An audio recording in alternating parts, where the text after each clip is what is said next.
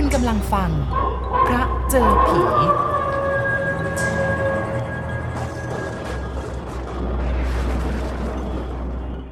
ก็อย่างที่เคยบอกไปแล้วละครับว่าที่วัดรักกิตวันตอนนั้นมีพระภิกษุสามเณรจำพรรษาอยู่มาก ร่วม 400 รูป ซึ่งส่วนใหญ่ก็เป็นพระนักเรียนทั้งที่ทางวัด เปิดให้เรียนได้สองทาง คือทางโลกและทางธรรม ทางโลกคือวิชาสามัญศึกษา ซึ่งมีทั้งระดับประถมปลายและมัธยม แต่ว่ามีข้อบังคับว่าให้เรียนคู่ไปกับทางธรรม คือการเรียนนักธรรมชั้นตรี โท เอกนั่นเอง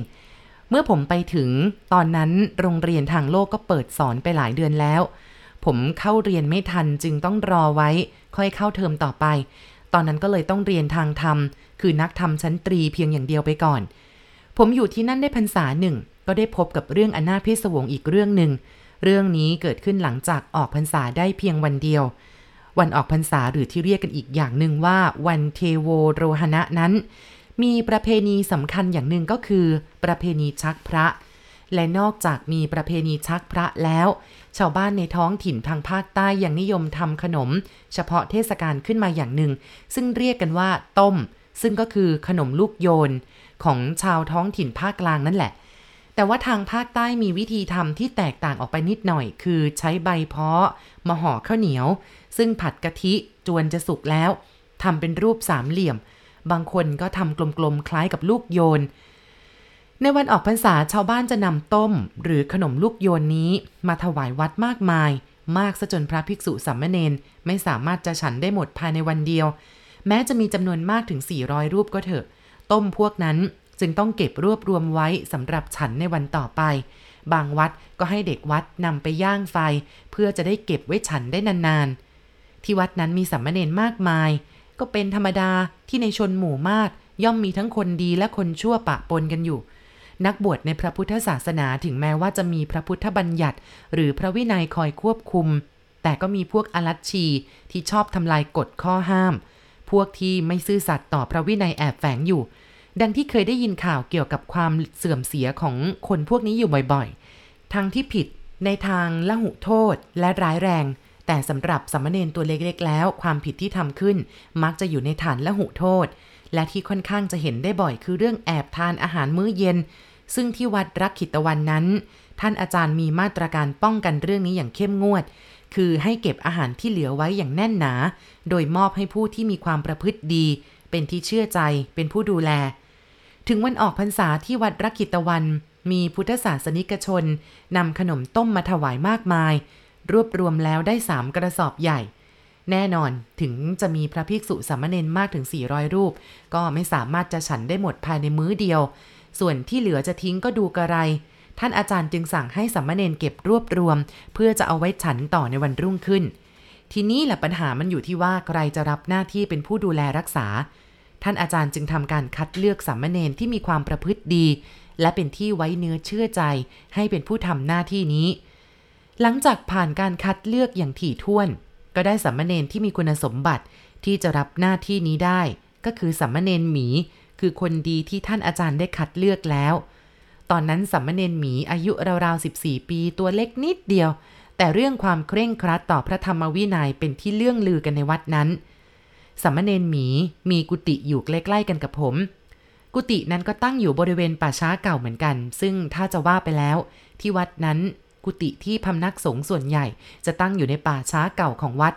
โดยมีประวัติอยู่ว่า วัดรักขิตวันที่ผมไปอยู่ตอนนั้นคือเมื่อก่อนวัดนี้ พระครูอดุลธรรมโกวิทเพิ่งย้ายมา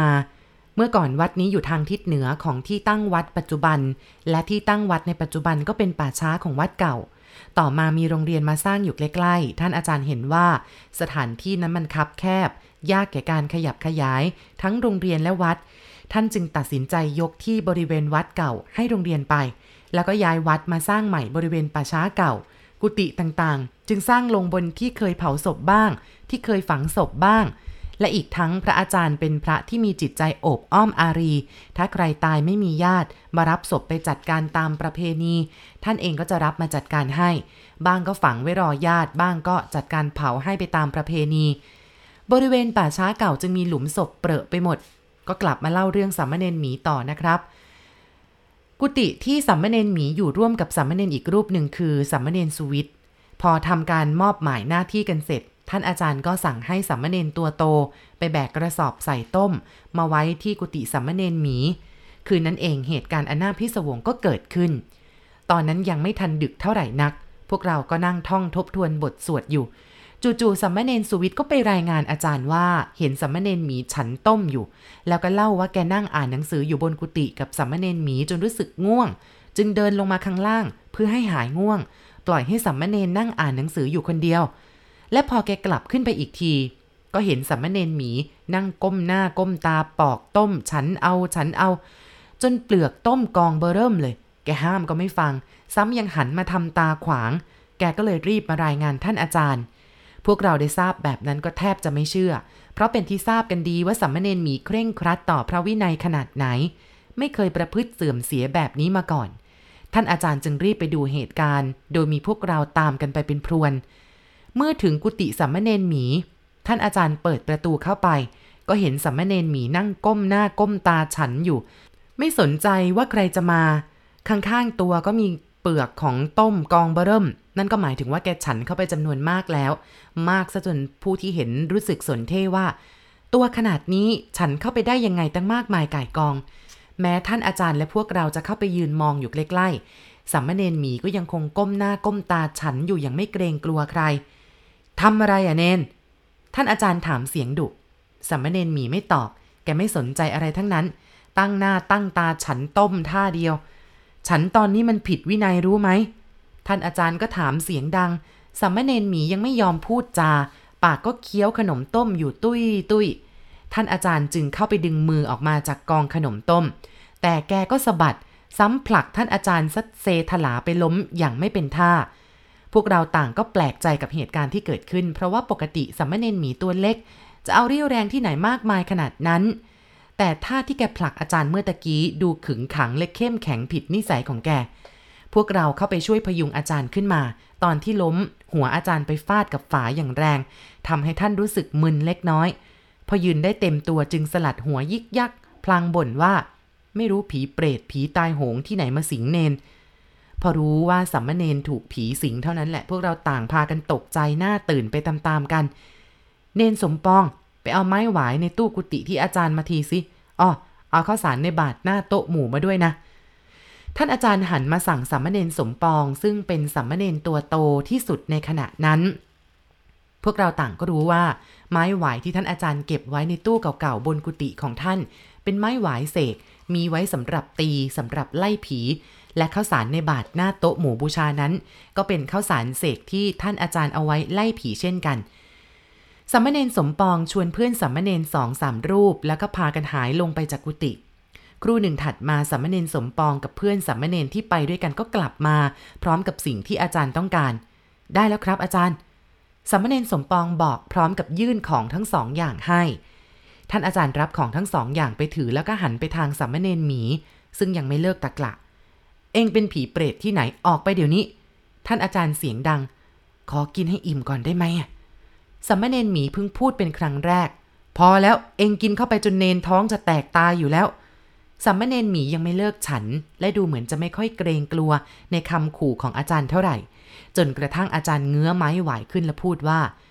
ถ้าเองไม่ไปดีๆข้าจะเคี่ยนด้วยไม้หวายนี่ ทีนี้ได้ผล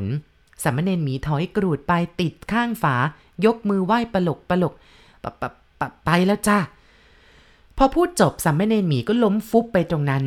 ท่านอาจารย์สั่งให้สัมมเนนช่วยกันปฐมพยาบาลแกอย่างเร่งด่วน เน้น เน้น เป็นยังไงบ้างอะพวกเราช่วยกันบีบนวด พลางเขย่าร่างสัมมเนนหมีพร้อมกับถามไม่ขาดปากสัมมเนนหมีค่อยๆ ลืมตาขึ้น พอเห็นพวกเราและท่านอาจารย์ก็รู้สึกตกใจ แต่แกยังไม่ทันพูดอะไรก็ร้องออกมา โอ้ย โอ้ย ปวดท้อง ปวดท้องเหลือเกิน แกร้องพลางเอามือบีบท้อง ดันพองป่องของตัวเอง เป็นยังไงบ้าง ปวดท้องครับ ปวดเหลือเกินสัมมเนนหมีร้องครวญครางพร้อมกับดิ้นเร่าเร่าอย่างทุรนทุราย ก็ดูสิกินเข้าไปเป็นกระสอบ จะไม่ให้ปวดได้ยังไงล่ะ ท่านอาจารย์ว่าพลางหันไปมองกองเปลือกขนมกองเบอเริ่ม ที่สัมมเนนทิ้งไว้ ผมปวดท้องเหลือเกินอาจารย์ช่วยผมด้วยครับสัมมเนนหมีร้องพลางดิ้นเร่าเร่าอย่างน่าเวทนา ท่านอาจารย์ยืนคิดอะไรอยู่ครู่หนึ่งก่อนจะหันมาสั่งสัมมเนนสมปองว่า สมปอง เธอกับเพื่อนอีกสองสามคนช่วยหามเนนหมีไปส่งโรงพยาบาลหน่อย ครับสัมมเนนสมปองรับคำแล้วก็หันไปชวนเพื่อนสัมมเนนสามสี่รูป ซึ่งผมก็ติดเข้าไปด้วย พวกเราช่วยกันตามหาเนนหมึก ให้พาไปส่งที่โรงพยาบาล ซึ่งก็อยู่ใกล้ๆนั่นเองสัมเนนหมีร้องให้ระงมตลอดทาง เมื่อถึงโรงพยาบาลหมอต้องมาดูแลเป็นการด่วน ครั้งแรกที่คุณหมอเห็นอาการก็งงเล็กน้อย ครั้นพวกเราเล่าเรื่องต่างๆ ให้ทราบ พร้อมบอกคำสั่งของอาจารย์ คุณหมอก็หายงง และรีบจัดการให้พยาบาล หายาถ่ายมาให้สัมมเนนหมีฉัน ยาถ่าย เมื่อฉันเข้าไปเพียงครู่เดียวก็เริ่มออกฤทธิ์ คืนนั้นสัมมเนนหมีถ่ายจนหมดไส้หมดพุงและหมดเรี่ยวแรง นอนหลับไปในที่สุด